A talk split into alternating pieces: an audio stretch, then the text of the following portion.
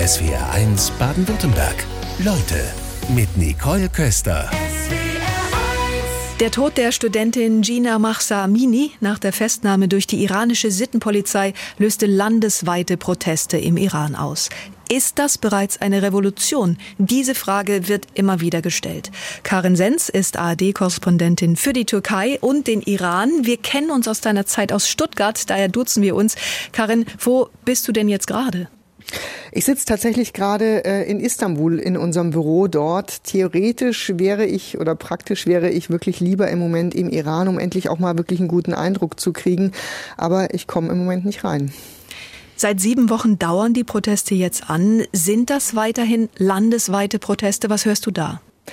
Davon müssen wir ausgehen. Also es ist wirklich tatsächlich im Moment wirklich schwierig oder eigentlich seit Beginn der Proteste für uns schwierig, das Ausmaß dieser Proteste überhaupt mal zu greifen. Also wie viele Leute gehen da auf die Straße? Aber ähm, anhand von verschiedenen Auswertungen, auch von anderen Medien, können wir schon sehen, dass alle 31 Provinzen im Iran tatsächlich auch betroffen sind. Ähm, es ganz viele Städte dort auch betrifft und vor allem auch die Universitäten und inzwischen auch wirklich viele Schulen. Es gab ja 2019 bereits Proteste, auch zehn Jahre zuvor schon 2009. Was ist diesmal anders?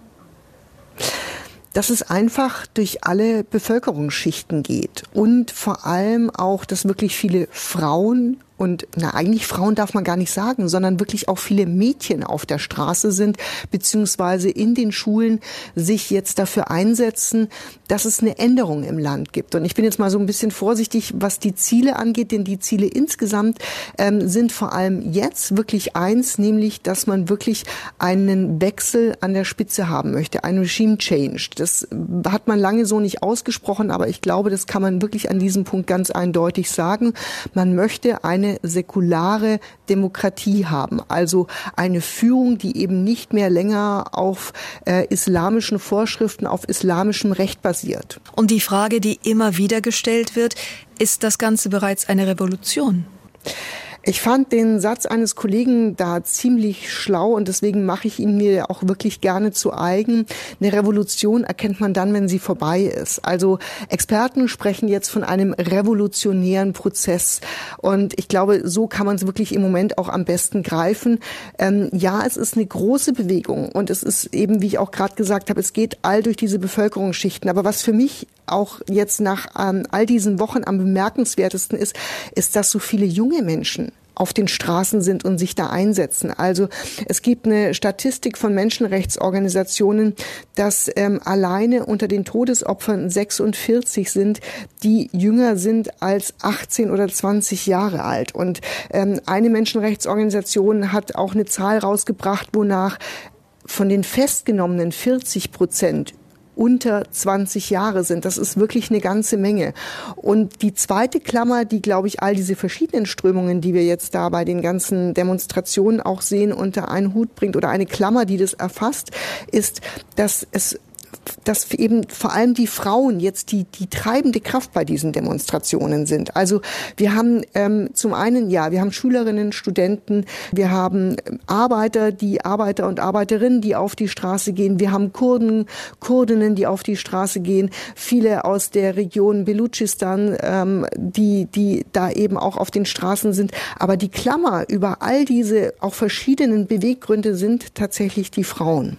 Seit sieben Wochen dauern die Proteste im Iran nun an. Zunächst waren es nur die Frauen, die auf die Straße gegangen sind, die sich das Kopftuch herunterrissen und verbrannt haben. Wie hat sich denn der Protest inzwischen entwickelt?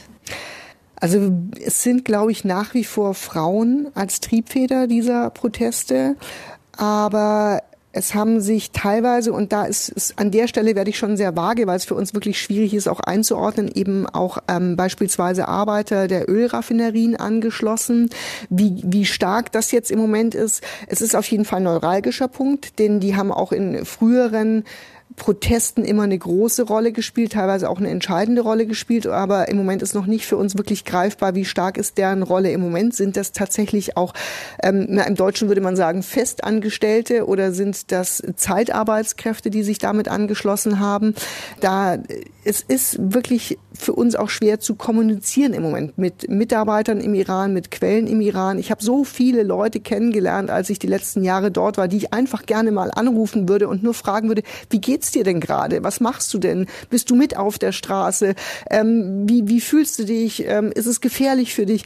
Und ich beantworte für mich die Frage im Moment immer mit Ja, es ist gefährlich und deswegen versuche ich den Kontakt wirklich ähm, sehr zurückgeschraubt zu halten, weil ich weiß, allein schon vorher, bevor die Proteste angefangen haben, haben Leute, mit denen wir Kontakt hatten, mit denen wir Interviews geführt haben, teilweise danach Probleme bekommen. Und deswegen ist es einfach echt schwer. Es ist so, ich sitze wie so ein, wie so ein Mosaik immer auf dem Schreib, bei mir auf dem Schreibtisch, wo ich dann hier die Informationen aus dem Internet habe, Informationen, die ich eben auch von Leuten dort habe, ähm, Sachen, die über Twitter geteilt werden. Und so versuche ich mir irgendwie ein Bild von diesen Protesten zu machen. Du hast es angesprochen, du möchtest Menschen nicht gefährden. Wir haben das erlebt beispielsweise bei einem iranischen Sänger, der eine Protesthymne veröffentlicht hat übers Internet. Internet. Was passierte mit ihm? Also er ist festgenommen worden, ziemlich schnell, nachdem das bei Instagram online ging. Und das Erstaunliche gerade bei diesem Lied ist ja wirklich, dass es also innerhalb von, ich glaube, zwei Tagen, ich weiß nicht, 40 Millionen Klicks hatte.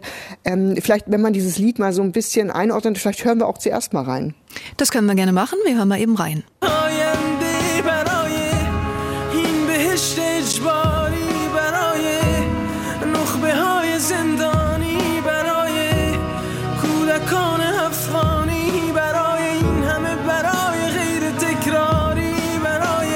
Ja, Karin, da brauchen wir jetzt deine Hilfe. Um was geht's? Titel ist wohl für die Freiheit.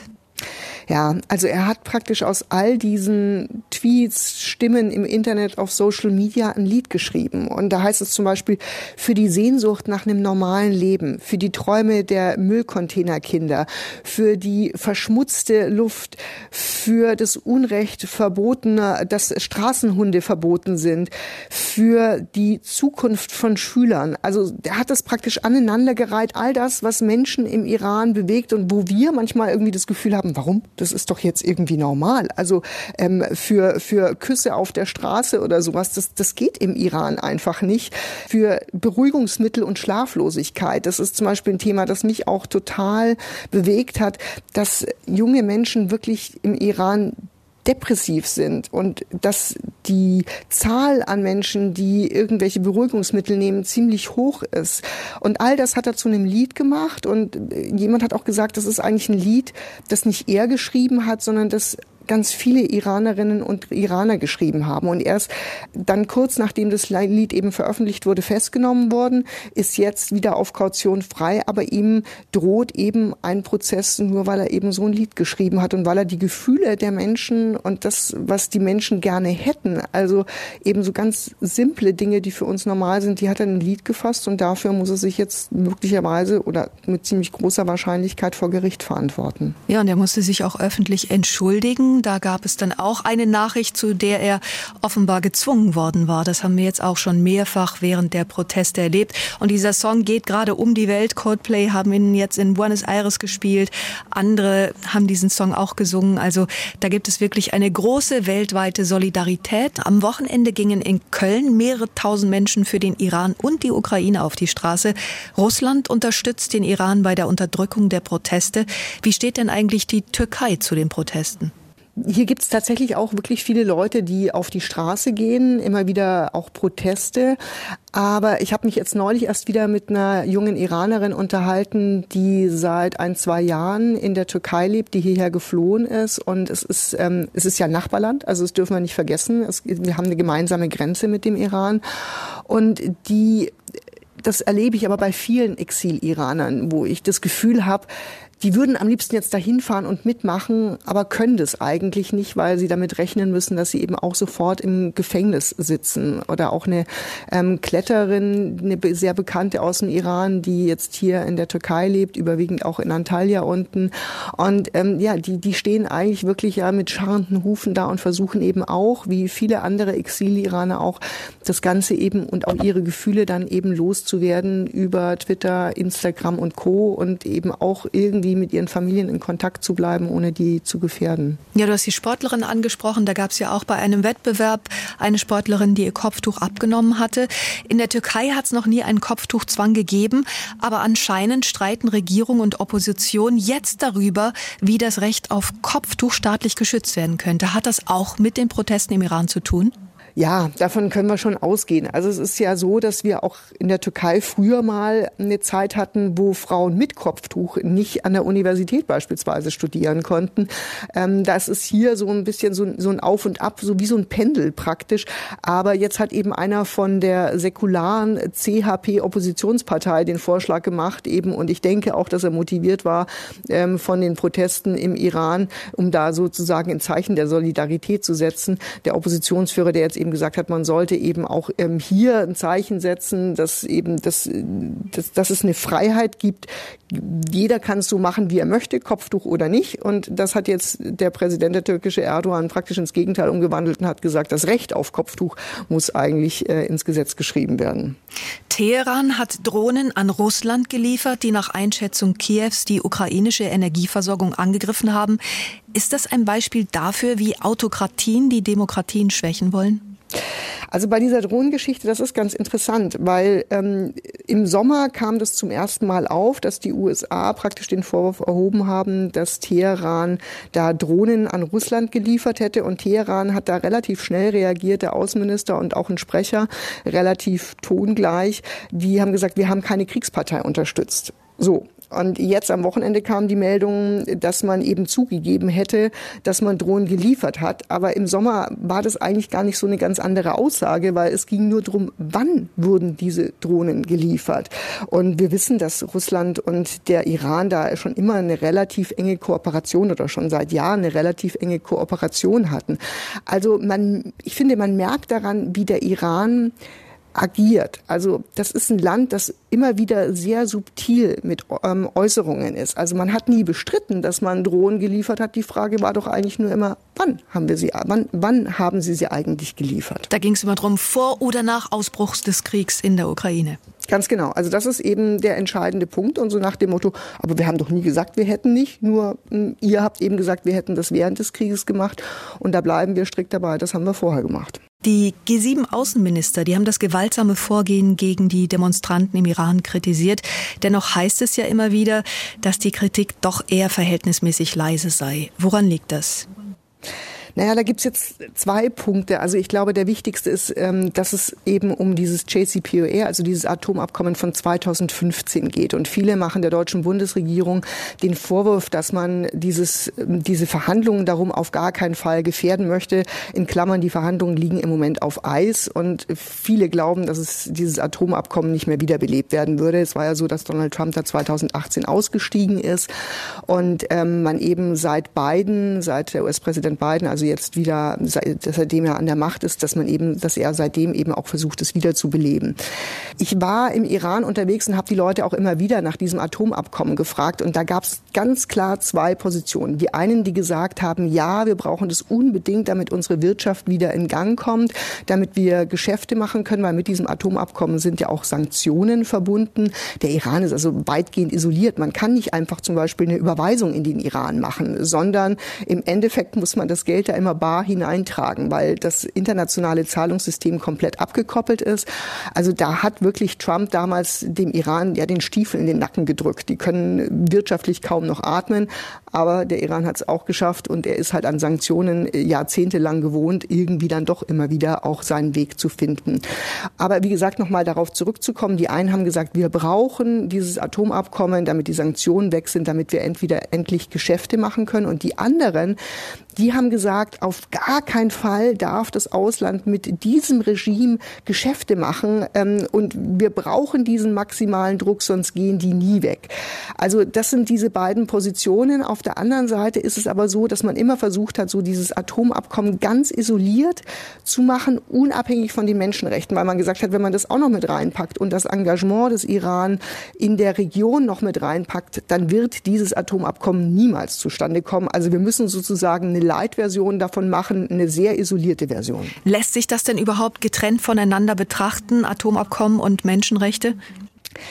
Das ist sicherlich ein ganz, ganz schwieriger Punkt. Ähm, also aus dem Bauch raus würde jeder natürlich sagen, das geht überhaupt nicht. Man kann kein Abkommen mit so einem Regime machen, das äh, eben Menschenrechte mit Füßen tritt.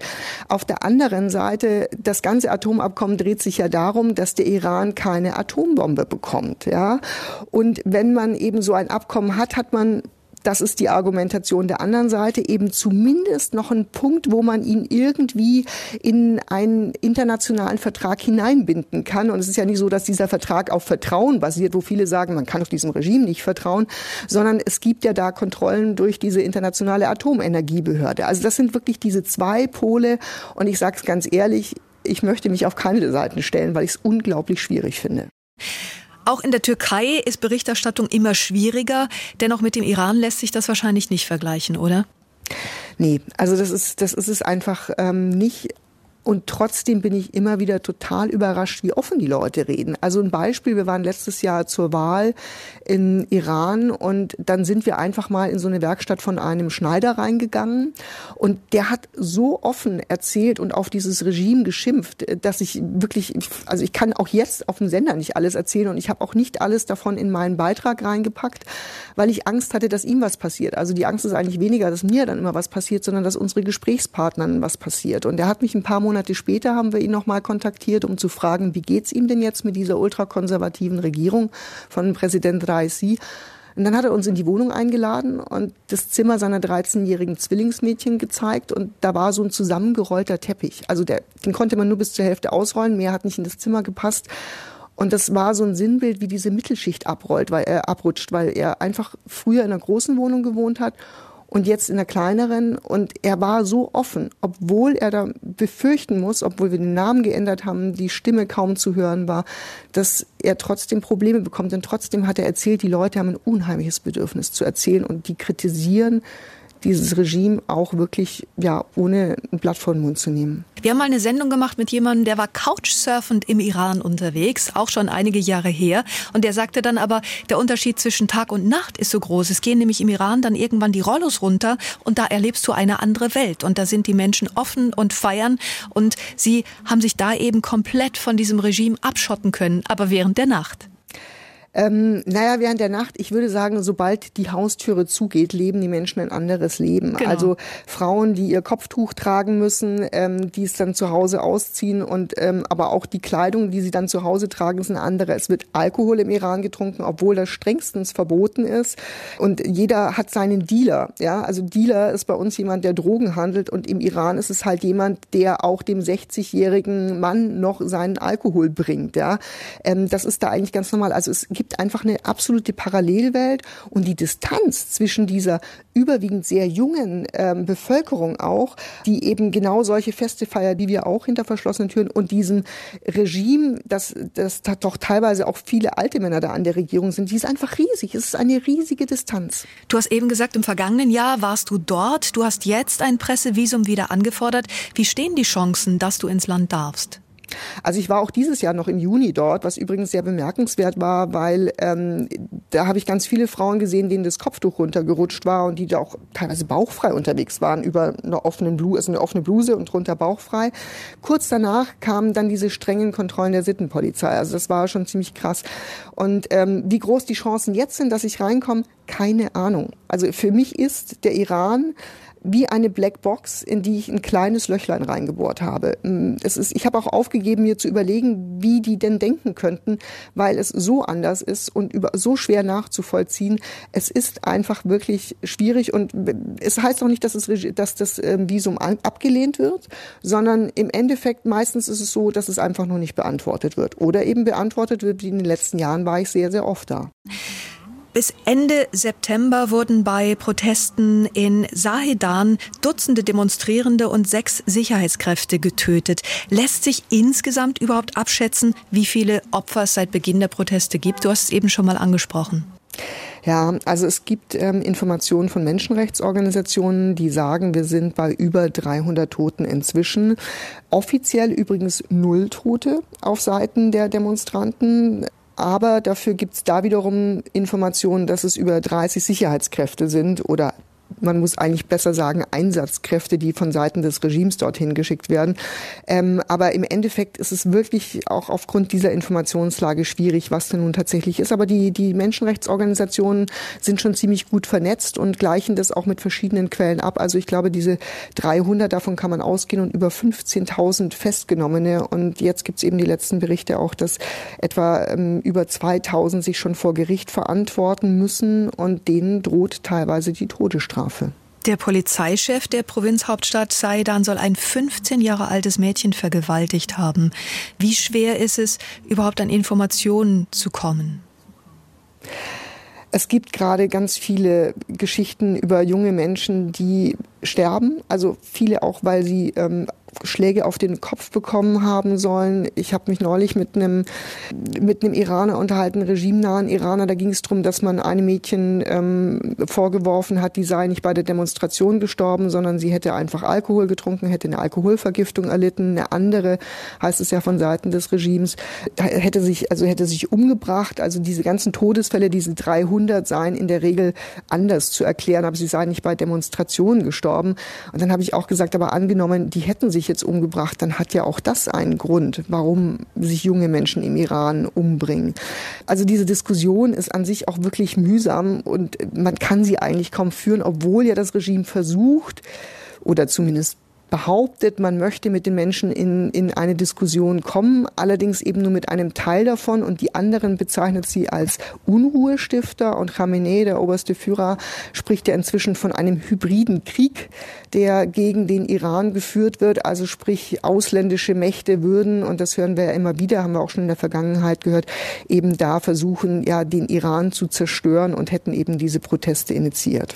Ist Khamenei überhaupt bereit, Fehler einzugestehen? Also ich habe von ihm sowas in der Art noch nie gehört. Man hört natürlich immer wieder, dass man, ähm, sage ich mal, Dinge auch ändern muss, dass man ähm, beispielsweise insgesamt auch in der Regierung ging es dann darum, dass man den Einsätze der Sittenpolizei überdenken müsse, wie man, wie man damit umgeht. Aber da hören wir, hören wir halt auch von den Demonstrantinnen und Demonstranten, die glauben eigentlich an nichts mehr, was von dieser Führung kommt. Also da ist jedes Vertrauen, wenn es überhaupt jemals da war, gerade von diesen extrem jungen Leuten verspielt. Also wir müssen uns ja vorstellen, da sind Mädchen, die sind 12, 13, 14 Jahre alt in den Schulen, die ähm, sich jetzt eben auflehnen, ja, und ähm, die werden auch, wenn man diese Proteste jetzt niederschlägt, nicht aufhören. Also man, viele sagen, die nächste Mahsa Amini steht schon an der Ecke und davon muss dieses Regime auch ausgehen und ich habe das Gefühl, im Moment haben sie kein Mittel dagegen. Die iranische Schriftstellerin und Friedensnobelpreisträgerin Shirin Ibadi lebt im Exil in London und sie sagt, diese Proteste, die könnten das Regime tatsächlich stürzen. Wie verbreitet ist diese Meinung? Also unter Exil-Iranern und Iranerinnen ist sie sehr verbreitet. Die Frage ist, wann. Also ich glaube, das, das ist wirklich das Entscheidende. Wann kann oder wann können diese Proteste so heftig werden, dass das Regime abtritt? Ich meine, die Revolutionsgarden, die sicherlich da im Moment bei der, bei, ja, die, die stärkste Kraft sind, wenn es darum geht, eben diese Proteste niederzuschlagen, die haben eine Menge zu verlieren. Also es geht ja nicht nur um die Macht im Land, sondern diese Revolutionsgarden, das ist eine Wirtschaftsmacht. Also die haben wichtige Zweige wie Öl, Gas, Bauwirtschaft, Finanzen unter sich. Und das werden die nicht aus der Hand geben, wenn sie es nicht müssen. Also sprich, und wenn die abtreten würden, dann können sie nicht mit einem Prozess rechnen, wo sie dann zu ein paar Jahren Gefängnis verurteilt werden, weil die Wut der Menschen über das, was sie so lange ertragen haben über diese Schikanen der letzten Jahre riesig und gigantisch ist. Lässt sich das einordnen? Die Revolutionsgarden, wie groß sind die? Wie viel Prozent der Bevölkerung die ausmachen? Ähm, die Revolutionsgarden, da gibt es auch immer nur wieder lose Schätzungen, ein paar hunderttausend. Dann kommen ja noch die Basij-Kräfte dazu. Das ist eine freie Miliz, die ähm, wir oft, jetzt auch oft auf den Straßen sehen. Ähm, die sind eigentlich wirklich genau dafür ausgebildet, um auch auf gar keinen Fall die Seiten zu wechseln. Also wir haben ja auch mal Bilder gesehen, wo eben Demonstrantinnen und Demonstranten da Blumen verteilt haben an Sicherheitskräfte. Ähm, aber die Chance, dass eben gerade diese, diese Basij da, sage ich mal, umgedreht werden, für sich gewonnen werden, die sind relativ gering, weil die ja, Experten sagen, praktisch eine Art Gehirnwäsche bekommen haben. Shirin Ibadi sagt, es sei jetzt neu, dass die Menschen sich wehren, wenn sie angegriffen werden. Das wäre bei früheren Protesten nicht so gewesen. Kannst du das bestätigen? Also wir sehen schon bemerkenswerte Szenen und ähm, ich glaube auch dieser ja sehr kreative Protest auch teilweise. Also es gibt Videos, wo Frauen eben an der Straße stehen und einfach kostenlose Umarmungen geben. Das klingt ein bisschen komisch, aber das ist eigentlich wirklich eine, ähm, eine wirklich wertvolle Protestaktion, glaube ich, in diesem Zusammenhang. Und eben auch diese Frauen, die ohne Kopftuch, also da ist das Kopftuch nicht runtergerutscht, sondern es ist gar nicht mehr da, die jetzt in Teheran auf der Straße sind und die, ja, ich sag mal, einerseits wäre es in einer anderen Situation, wäre es eine Provokation der Sicherheitskräfte, aber wir müssen davon ausgehen, dass im Moment diese Sittenpolizei praktisch an die Leine gelegt wurde. Dennoch ist das Internet ja gesperrt und vieles kommt trotzdem durch.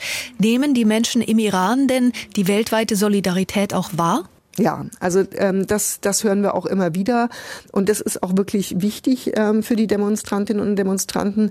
Und was aber auch ganz interessant war, diese große Demonstration mit 80.000 Menschen in Berlin, die ist eben nicht nur bei den ähm, Demonstrantinnen und Demonstranten angekommen, sondern offensichtlich auch beim Regime. Also Deutschland ist ja auch in den Fokus der regimenahen Presse gekommen. Also ähm, das sei Berlin oder die die Botschaft, die deutsche Botschaft in Teheran sei praktisch ja Koordinierungszentrum der Proteste und da wurde man wirklich heftig angegriffen, was ja jetzt auch zu diesem ja, Reisehinweis geführt hat, dass eben Deutsche den Iran auch verlassen sollen. Du berichtest aus der Türkei über die Proteste im Iran. Du bist aber in den vergangenen Jahren selbst häufig im Iran gewesen. Was hast du da wahrgenommen? Wie sind die Menschen dort drauf? Ähm, die Menschenrechtsaktivistin Shirin Ibida sagt, die Menschen haben es im ganzen Land seit Jahrzehnten deutlich gesagt, sie wollen keine religiöse Regierung. Hast du das da wahrgenommen? Ja, also ähm, ein Iraner sagte zu mir mal, wir sind, glaube ich, das eine islamisch, das einzige islamische Land ohne Muslime. Also das ist jetzt sicherlich übertrieben, aber ähm, die, die Gläubigkeit habe ich da noch viel, viel weniger gespürt, wie jetzt hier beispielsweise in der Türkei. Und ich fand es ganz spannend, weil ähm, ich habe zwei junge Mechanikerinnen, Automechanikerinnen interviewen dürfen in Teheran. Das ist ja in Deutschland jetzt nicht unbedingt an der Tagesordnung, dass man immer Mädchen äh, mit äh, Arbeitsanzug in der Werkstatt trifft, aber im Iran ist es wirklich wirklich auch nochmal was Besonderes. Und die beiden Frauen haben mich aber insofern auch einfach beeindruckt. Das waren jetzt keine von denen, die sozusagen mit dem Kopftuch in der Hand auf dem Stromkasten stehen und demonstrieren, sondern das waren welche, die im Alltag für mich so Alltagsheldinnen waren, die diese Grenzen, diese engen Grenzen, die ihnen das Land setzt und diese Schikane und dieses ähm, dieses Behandeln als Menschen zweiter Klasse dass, dass sie das aber für sich versuchen zu dehnen, also so eine Grenze ganz sachte nach hinten zu schieben. Also die hatten beispielsweise eben auch keine Kopftücher auf und dann kam die Sittenpolizei und dann haben sie ihnen ganz selbstbewusst erklärt, dass das gar nicht gehen würde, dass es das viel zu gefährlich ist, wenn dieses Kopftuch da in so eine Maschine kommen würde und, und, und. Und das hat mich irgendwie einfach beeindruckt, dass man auch im Alltag eben trotzdem eine Chance hat, seinen Protest auszudrücken, lange bevor diese großen Proteste jetzt begonnen haben. Angenommen, die Proteste im Iran würden das Regime stürzen. Gäbe es dann Pläne, was dann passiert? Ja, ich glaube, das ist eine der schwersten Fragen, bei denen sich auch viele Experten immer noch sehr schwer tun. Also zum einen, glaube ich, ist dieser Zeitpunkt noch relativ, also zumindest noch nicht morgen oder übermorgen da. Und zum anderen sind halt viele von denen, die mögliche Leitfiguren sein könnten im Gefängnis. Also so eine Figur, die praktisch danach in einer Zeit nach einem Regime-Change eine Rolle spielen könnte, das wäre zum Beispiel Nasrin Sotoudeh. Das ist eine bekannte Menschenrechtsanwältin, die aber schon seit Jahren im Gefängnis sitzt. Es müssten Sie auch erstmal Risse in der politischen Elite zeigen oder auch Abweichler im Militär. Gibt es die denn? Wenn wir an der Stelle finde ich, kann man den Iran doch ein bisschen mit der Türkei vergleichen. In der Türkei läuft eigentlich alles auf den Präsidenten Erdogan zu. Ja? Der Iran hat ganz viele verschiedene Machtstränge. Also wir haben ganz oben Khamenei, dann haben wir den ultrakonservativen Präsidenten Raisi, wir haben das Parlament, wir haben den Wächterrat, wir haben die Revolutionsgarden, wir haben die Basij und ich habe noch nicht alle aufgezählt. Und das ist nicht so, dass die praktisch alle an einem Strang ziehen und eine Einheit sind. Es ist ein bisschen mehr Einheit geworden, seitdem der ultrakonservative Präsident Raisi an der Macht ist, mit ähm, Rouhani, dem vorigen Präsidenten, der eher als moderat konservativ galt, ähm, war das nochmal so ein bisschen anders, aber ähm, äh, trotzdem, die sind sich nicht alle einig. Im Moment sehen wir solche Risse nicht. Ich kann mir vorstellen, dass es solche Risse noch geben wird. Wobei natürlich auch äh, immer wieder darauf hingewiesen wird, eine Revolution nicht zu romantisieren, denn in den vergangenen 12, 13 Jahren gab es im Nahen Osten keine Revolution mit gutem Ausgang. Auch das ist eine schwierige Diskussion. Ich war ja beispielsweise auch in Ägypten nach ähm, dem arabischen Frühling, habe dann noch erlebt, wie ähm, Mursi äh, gegangen ist, also der gewählte muslimische Pr Präsident und in der Zwischenzeit dann später dann ähm, ähm, al-Sisi gekommen ist. Und ähm, da sitzen und jetzt mehr als Zehntausende politische Gefangene. Genau, also das, ähm, das, das bringt mich schon mit dieser Erfahrung auch immer wieder beim Iran zum Nachdenken. Auf der anderen Seite kann man natürlich äh, die Länder nicht wirklich eins zu eins vergleichen. Da gibt es ganz viele Unterschiede. Spricht man auch mit Experten, sagt man, was ein wirklich großer Unterschied ist, ist, dass du im Iran eine extrem gut ausgebildete und gebildete Jugend hast und eben auch sehr viele Exil-Iraner, äh, die ihre Vorstellungen eben auch von Demokratie da einbringen könnten. Dann herzlichen Dank, dass du dir die Zeit genommen hast. Ja, sehr, sehr gerne. SWR1 Baden-Württemberg. Leute, wir nehmen uns die Zeit.